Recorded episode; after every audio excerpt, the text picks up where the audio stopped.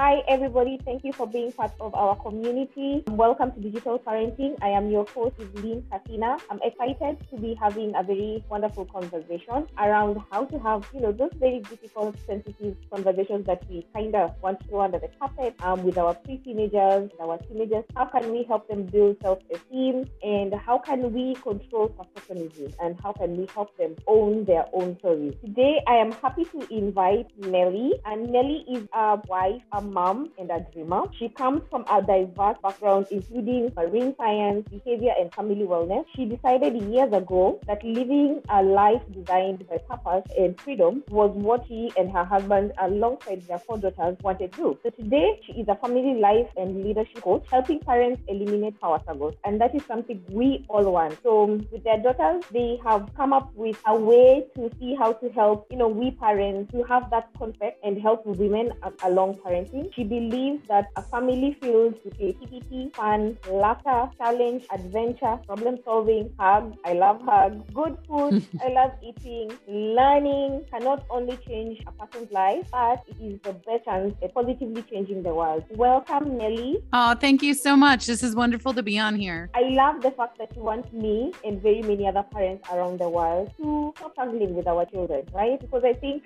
day to day we wake up and that is the one thing that we do struggle with our children. Yes. So it really comes down to intention and those power struggles, they're innate. You know, us as as human beings, we are innately equipped to protect and defend ourselves, our property, our belongings, and that includes our inner strengths, right? Our inner um, selves that we have. And so when someone is coming at us, we start having self defensive maneuvers, right? And this is true of us. This is also true of your child. And we really have to understand the mindset that they are not attacking me. I am not attacking them. And we really are on the same team. And when we can put a family together in a team mentality, then we can really start minimizing those defensive measures, those self protection measures, and stop trying to overpower one another so we can work together.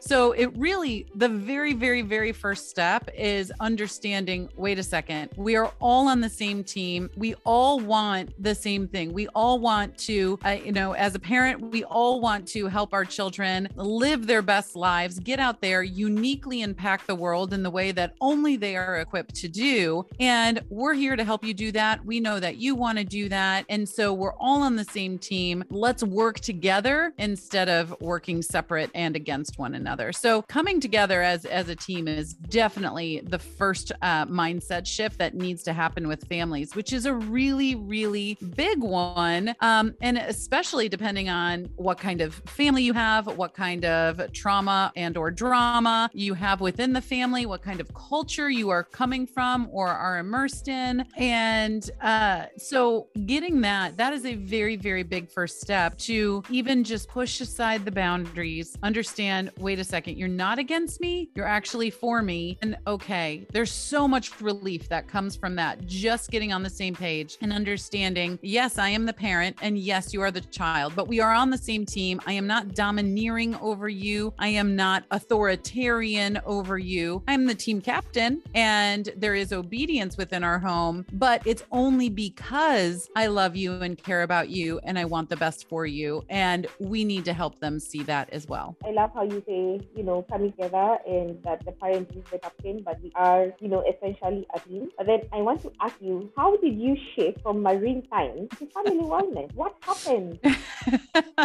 yeah, so um, I went to school. I, I have biology and psychology degrees, and I was in marine sciences. It is, it has been, and was everything I wanted to be since probably third grade. And I went into it. I traveled some. I worked in the wild. I worked in captivity. And my husband, who I met when I was 18, we got married at 22. He's a nine to five, Monday through Friday computer guy, right? And so I'm doing all this, and he's, you know, having this, and our worlds just didn't quite mesh, especially when we decided that we wanted to start having children. And that's when I went and started working in a more like captivity. And I also did veterinary work and things like that. But I have four daughters who are now 16, 14, 14, and 12. And when I uh, became became pregnant with my middle two twins, retired from the animal world.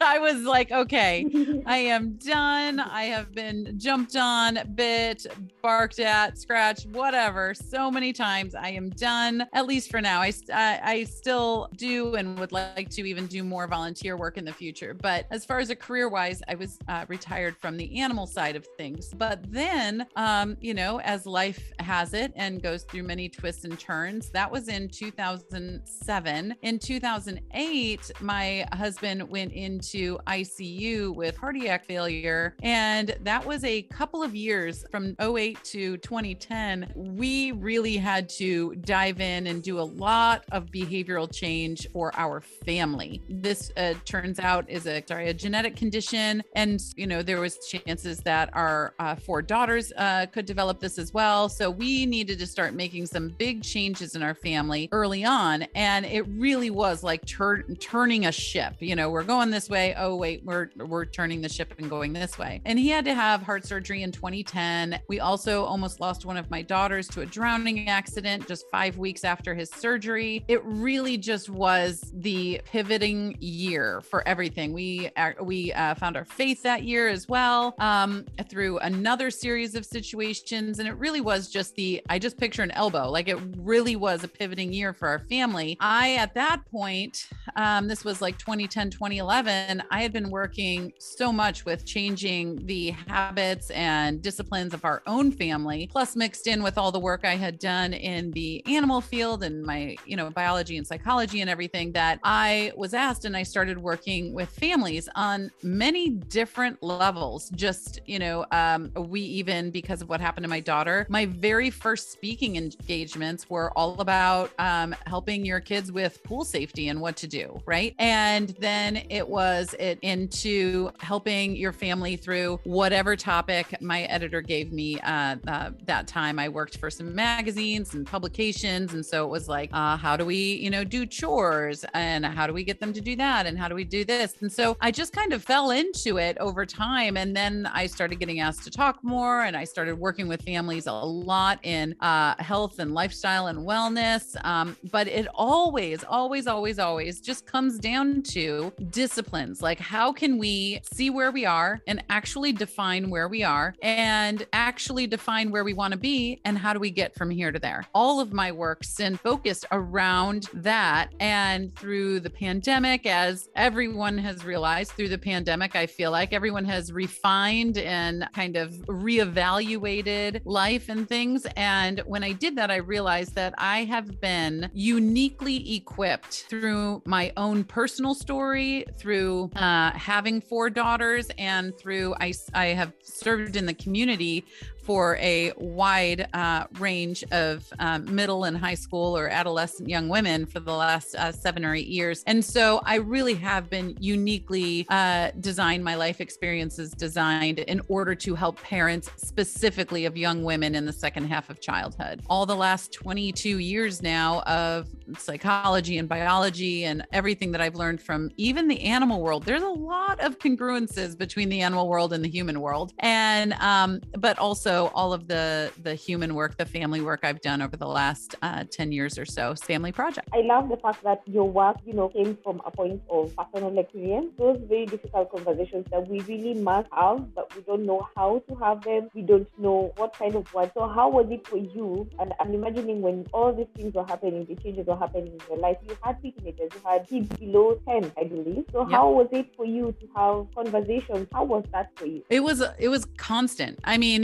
that's that's the biggest word that comes to mind. It was constant conversations and really treating them as though they could fully understand what I was saying and ask answer questions along the way. So when my husband, for example, had to go into heart surgery, my oldest was four. You know, I was sitting in the waiting room with four kids, four and under, uh, not knowing if my husband was going to make it or not. But even with my four year old and my two year old twins, and then the baby, not so much, of course, at the time, but uh, with my four year old and two year olds, you know, we had a lot of conversations and it wasn't down talking to them. It wasn't downplaying what was happening. It was real conversations about real things that were happening and real comfort that we were able to give one another too. I answered all the questions. I, I treated them to the maturity that they could have at that point. I, you know, there was no baby talk or anything like that, or hiding or any secrets. So, you know, my, I lost my dad when I was one. Um, my, you know, there's just some very real outcomes that could have happened out of my own husband's surgery. And the last thing that I would wanted to, would have wanted to have happen is something to happen to him. And he did pass away. And then it would have been, and all of a sudden, you know, if I was hiding it from her, oh, you know, daddy's going to be fine. He'll be fine. He's just going to see the doctor, you know, today or what have you. If we would have hidden it, then it would have been a much, much bigger catastrophe, right? Instead of really being in it and,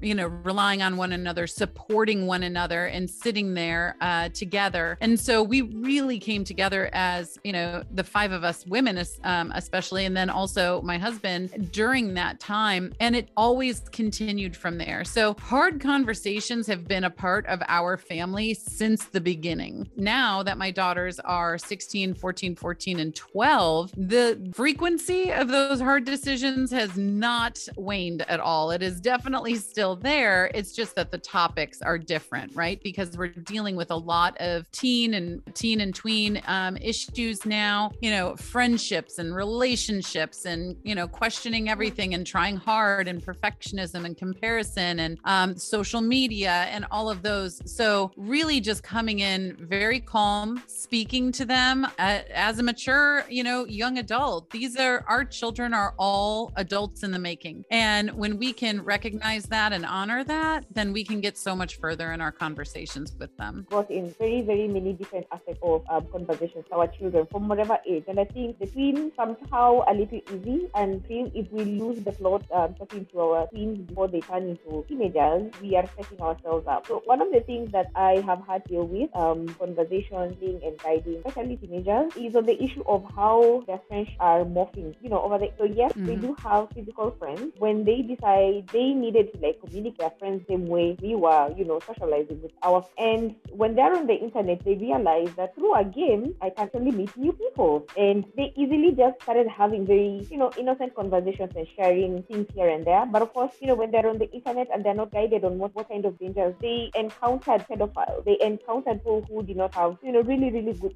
Um, my question is, how do we then start having these conversations with parents to understand that as we were growing up, we probably had it easy making friends because it had to be face to face. The kind of exposure that our children have right now is definitely not what we had. Um, I give them an example of how we watch pornography when we were young. Yes, we had really like how these things because they were either in print media and not everybody had the luxury to access some of them. But right now, at the comfort of a child's bedroom or even, you know, their home, um, behind a screen, this content is just everywhere for them. So how do we start helping parents or equipping them with the tools or even language, have conversations with children around this? We call them taboo. How do we start? I think one of the best things you can do is not avoid them. Like when we are raising our kids, we need to have the conversations and not just like we're going to sit down now and we're going to have a serious conversation and, and make it this uh, out of normal experience, right? The world, we live in the world. We don't have we don't have to be of the world, right? But we do all live in the world. And so mm-hmm. the reality is if we go into a city or a town or the next door neighbor's house or what have you, we are going to run into things that are not normals inside of our home. And so the more conversations we can have at home about those other things that happen in some other people's homes or some other, you know, then it becomes a part of, okay, I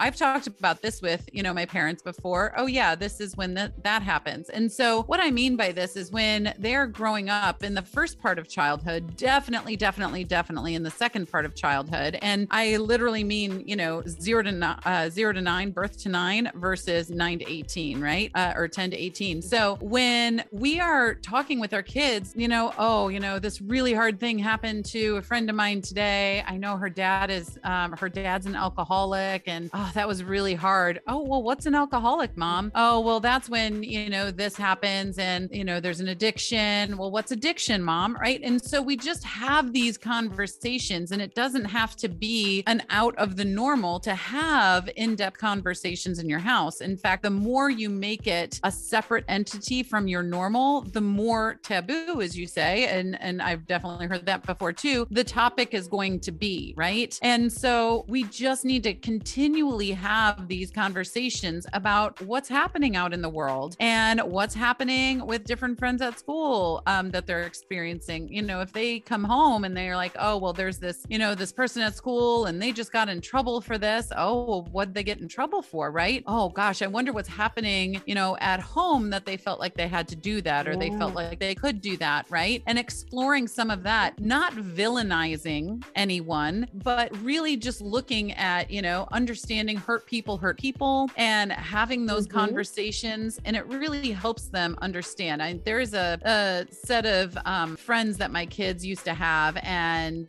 they they were hurtful to them. My point is, you know, we see them a year later, and they're like, "Oh, they're coming." I was like, you know what? All of you guys, I mean, every human on the earth, but especially during childhood, you guys are all maturing and growing. So give them the benefit of the doubt. Maybe they've grown and matured, you know, since then. And so just having those constant conversations of everyone is growing, everyone is trying, right? And so let's just see what happens this time. But above all, you are responsible for your behavior and you use your respect, your obedience, kindness, and and you know, self-discipline. So I'd I'd say one of the biggest things we can do for our kids is have constant, difficult conversations. Have them so regularly that the awkwardness isn't even there anymore, or at least it's it's diminished and it's just normal for you to have the hard conversations in your house. And you know, you you did mention about having childhood drama and trauma, and I know mm-hmm. some of us really need you for some of these things. So as a parent, wondering, you know, because I have parents who they experienced sexual assault when they were kids, and it actually did happen from their home setup. And you can imagine your home setup is the place where you deserve to be safe, and that is what we also have to, you know, provide for our children: security, mental, emotionally. And, um, right. But then some parents went through, you know, abuse as children from home. So how do they then get out of that trauma? Not really even getting out, because they have to kind of resolve it, but then resolve it in a way that they're not injuring their children or portraying a sense of insecurity everywhere they go. Because I feel like the parents who are over shielding their children because of the kind of things they went through, and it is giving them a sense of falseness in terms of dealing with actual reality. So for those parents who have gone through different kind of dramas or traumas in their lives, how do their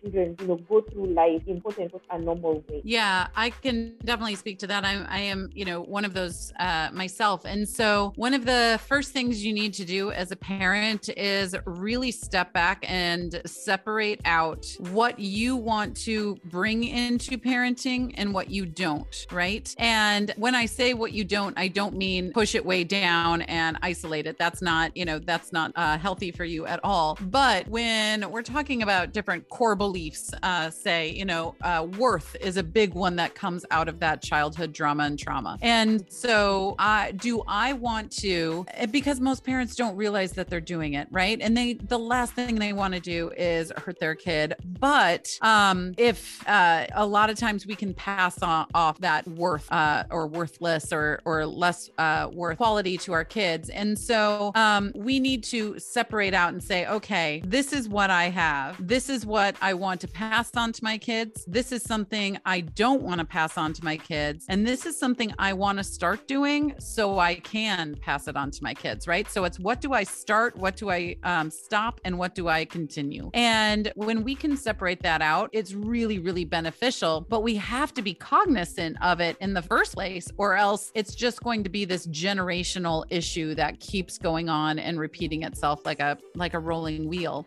And so understanding, wait a second, I had I had this happen to me when I was a kid and it caused these sort of beliefs that I have in myself. I don't want to pass on that negative belief to my to my child. So I'm going to seek therapies. I'm going to um, really do a lot of uh, self development work, right? I'm really going to dig in in order to help myself here. But in the meantime, I know that that's something I don't want to pass on. And one of the biggest things you can do is be vulnerable with your kids about that, right? These hard, consistent conversations of, you know what? And you don't have to get into any details if it's, you know, too hard or too dark or anything like that. But you can say things that, you know what, guys, I didn't, you know, I had a difficult childhood in some ways and it resulted in me not having a lot of self worth. And the last thing I want to do is pass that on to you. Or, you know, uh, people in my home growing up, they had very short tempers and they got very angry. And I know that I can start to get that way sometimes. And I don't want to do that to you. So, can, is there a, is there a good way that we can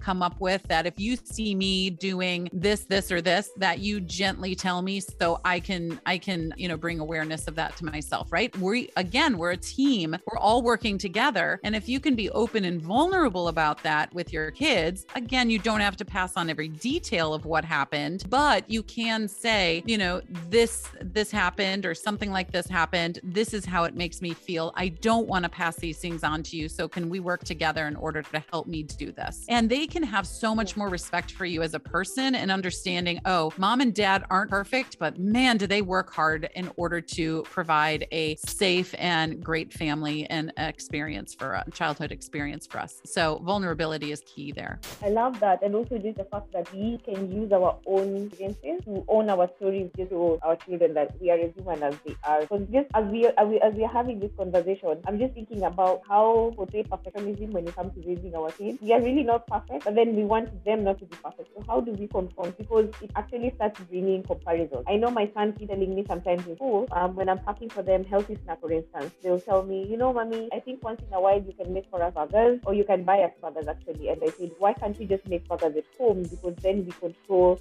the kind of ingredients of food. But then I asked him, does the school allow? They don't. They don't really allow. But are kids who carry burgers, so we we need to have a difficult conversation right there. But then also there's this aspect of comparison. So how do we confront perfectionism and comparison as we are? Uh, that can be a tricky one for sure. But again, it's vulnerability right there because uh, perfectionism, as you were saying, is not attainable. Right? It is not attainable at yeah. all. And so we just need to understand uh, that we cannot be perfect. And if the more we try to be perfect, and I I ran into this a, a few weeks ago with a um, a client I was talking to, and they were saying, I just want to be, you know, the the best, absolute best parent I can be for them, and I don't want them to, you know, see my weaknesses, and I just I need to be there for them. And it was almost like a manic, you know, uh, moment that she was having, and I was like, oh my goodness, I was like, your kids do not need you to be perfect. They just need you to show up and guide them, right? Mm-hmm. And so perfectionism is definitely not attainable. And if we don't want them, like you were saying, we don't want them to try to be uh, perfection. It is unattainable. So in order to do that, we can't try to be perfection either. We can always strive to be better, but we cannot strive to be perfect. That just leads to a lot of secrets. It leads to a lot of animosity. It leads to a lot of frustration. And that's not what we want for ourselves. That bleeds into our relationships with our spouses and our kids. You know, and so we want to be something that they can mirror and grow from. And so that means that if we find ourselves in comparison, I've definitely found myself in comparison. That was a huge one for me that I've been, you know, slowly overcoming over the last decades. And I just, you know, told my kids, told my husband when we're having, when we're in the car, when we're at dinner, when we're having these, you know, big conversations, um, which is daily, frankly, but they're punctuated by great times of, you know, dancing and singing and fun and jokes. You know, it's not like to sit around all time, all the time in this humdrum of, oh, this is the latest crisis. How are we going to deal with this? Right? No, it's it's just having hard conversations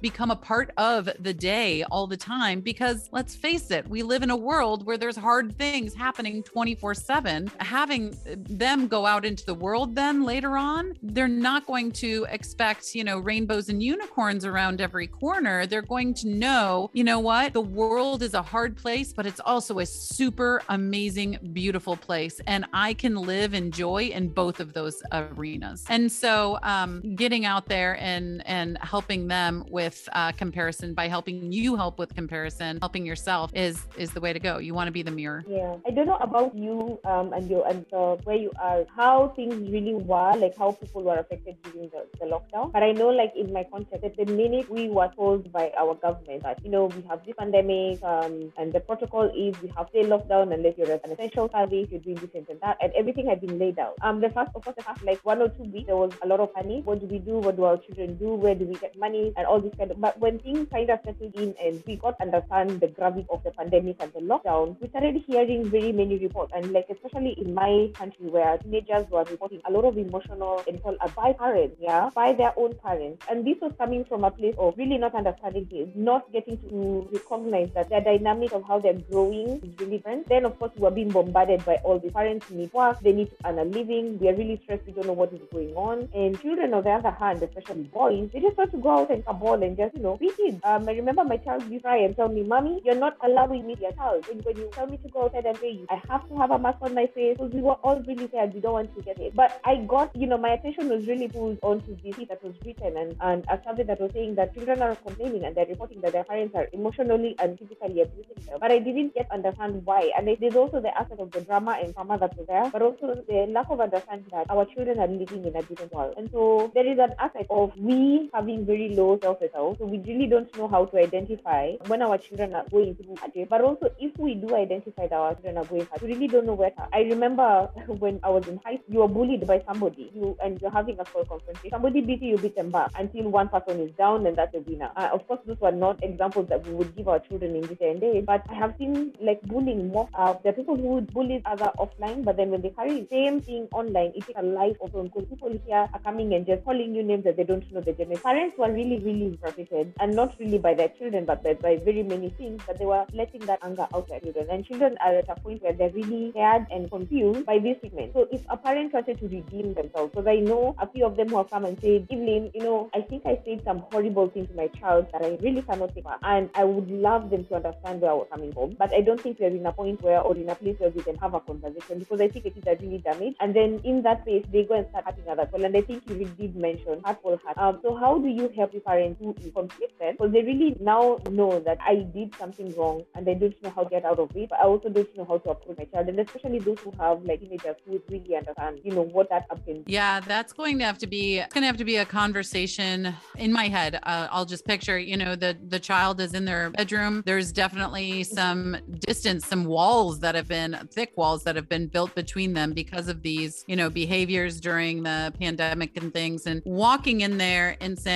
"Hey, do you have a second that we can talk?" Usually, if you are that vulnerable, then they'll say yes. And so you sit down and you just ask. You want to you want to build a connection, right? So a con- so they can connect to how you were feeling and say, "Do you how did you feel when the pan or when the uh the lockdown happened and everything changed? How did that make you feel?" And they'll say a few things and chances are you as the parent would feel that way feel that way too. Plus you have all of the adult financial burdens that we have, all of the adult adult you know employment issues that we're dealing with and all of the government issues that we're dealing with and also the expectations of our kids like we want to give you the best but we were so limited in what we could do. And so first building that connection of how did it make you feel? I understand it made me feel that way too, but what I wanted to come to you today is because I know that in everything that was going on, my emotions got the best of me and I did things that I regret. And the last thing I ever want to do is hurt you. And I am pretty sure I hurt you. And ask them, would you say that I hurt you? They'll probably say yes. And then you can apologize, like really apologize from there and just say that you're sorry and that you it was never your intention and you never want to get back to that place again. Um, and you're working on things because presumably you are, and you are if you're going in to have this conversation with them and you're working on things so that something like that doesn't happen again, where you let your emotions and your feelings talk for you before you have a chance to process them. And so putting some boundaries around that, right? Because chances are if they said something to them that they, you know, couldn't take back and that was really rude or whatever to their child, it was in a state where they were not calm, right? If they were calm, they would have been able to think through and process what was going on. And so, one of the greatest boundaries that you can have with honestly anyone, your kids, your spouse, your boss, or anyone is do not engage in a conversation if I am not calm because things are going to be said or done that are going to have a tale of regrets on them that you don't need. Talking to them, apologizing, connecting, and saying the action steps that you're going to be taking going forward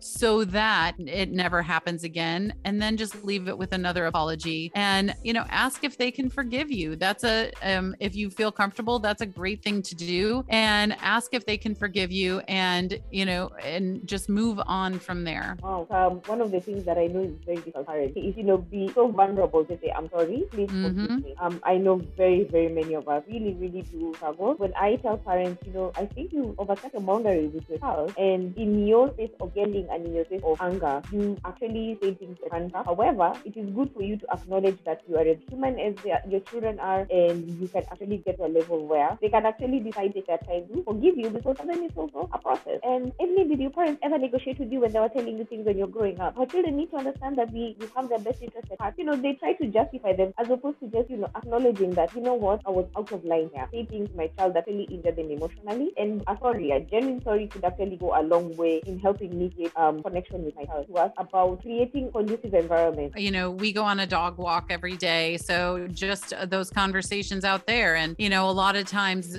everyone is just kind of like, whew, a little bogged down from the day. And we, you could just go around. So, you know, what's going on with you? What are, you know, your wins today? You know, how have you felt a little, you know, confined or, or crippled today by what's happened? And so we go around and some big topics happen there. But you're right, it happens anytime, anywhere. Where if it comes into your head, then just see if there's a time right there that's appropriate that you can talk about it. I mean, if you're around, you know, extended family or friends or whatever, it's probably not the best time. But just doing dishes when you're just sitting down to maybe watch a program at night or something like that. But any time is going to be a good time. Again, we're straying away from perfect.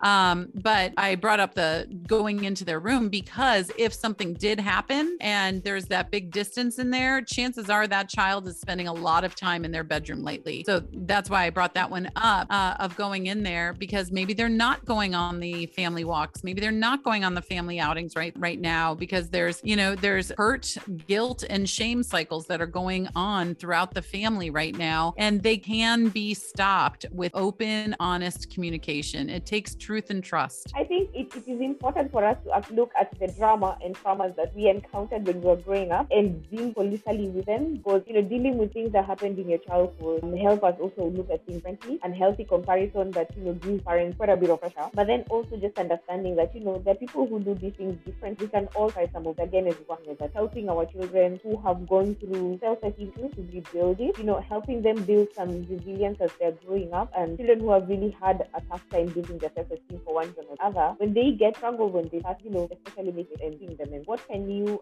parents? Yeah, I actually teach a nine day workshop on this. I have another one uh, coming up um, soon because it's not something that can be, you know, covered in a super short amount of time. So self esteem is about valuing and appreciating yourself. And you are absolutely right. If you don't have that self esteem during your childhood, it's much harder to develop later. Those relationships um, that you can have and develop with someone after you have value and appreciation for yourself, they don't happen readily and they take a lot, a lot, a lot of work. Or what happens more often is you find someone that you think is filling in the gaps of that uh, self um, worth and self esteem for yourself. The relationship does not last. It can be abusive, it can be very controlling. And so we really want to help them with self esteem before they leave home. Best way that you can do that is finding it takes finding outside accountability and not to mean someone that you're going to go meet with necessarily, but someone that you can uh, think about their standards. If you're going from your thoughts to your feelings, what can, would it be okay with whoever that outside accountability is? Would it be okay with them if I am feeling this way right now? Like, uh, I'll give you a perfect example. If someone has a shame cycle, right, that they're going through, like, uh, I am spending 10 hours of my day just sitting here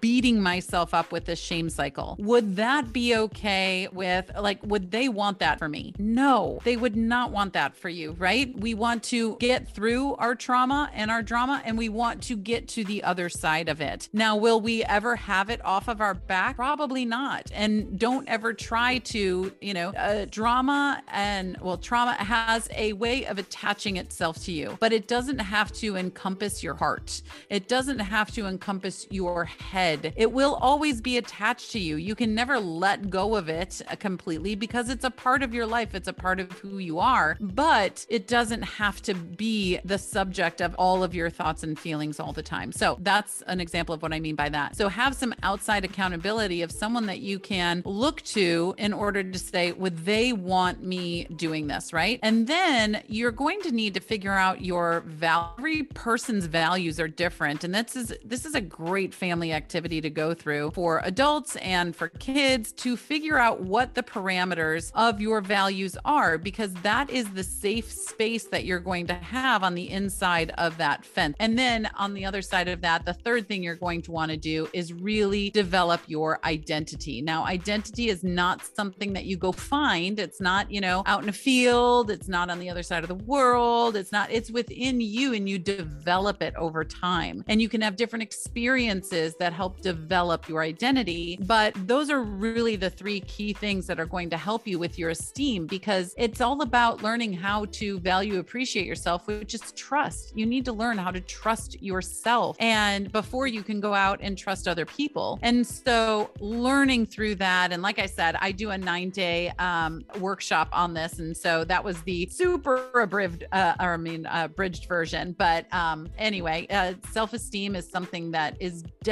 vital within the childhood experience. You know, share with us how it has. Yeah, I'd say the biggest thing is awareness. When I've done this workshop before um, in the past, and like I said, I have I have more coming up. When I've done it before, just bringing awareness because so many times our kids, and frankly us as adults too, it's you don't think about your thinking process because it's just not something we're so busy today. When we can just press the pause button for a second and be like, wait a second, my actions are actually the result of decisions I make, which are actually the result of feelings I'm uh, having, which are the result of thoughts that I'm having. And so if we can, if we can look behind the behaviors and see what's really going on in our decisions, feelings, and thoughts, then we can really start to move in a in a much more positive direction when we put the right filters in place. And so the biggest thing I've heard from parents when they're going through these and having these conversations with their kids, hands down, is they just didn't know. And now that they can be at school or they can be with their friends and they are thinking, wait a second, is this is this decision that I'm about to do in line with my values? That right there is priceless because it's just not something that they thought of before. They thought, and which is very, very common, especially today in our social media age, is I can be one person with this group of friends and one person with this group of friends and one person with this group of friends. And so they're a chameleon and they don't know how who they are would react. They're just going off of who other people think that they are. And so, yeah, bringing awareness and just their individual identity to the party that they've never really experienced before. One of the most dangerous things that our teens do today is base their behaviors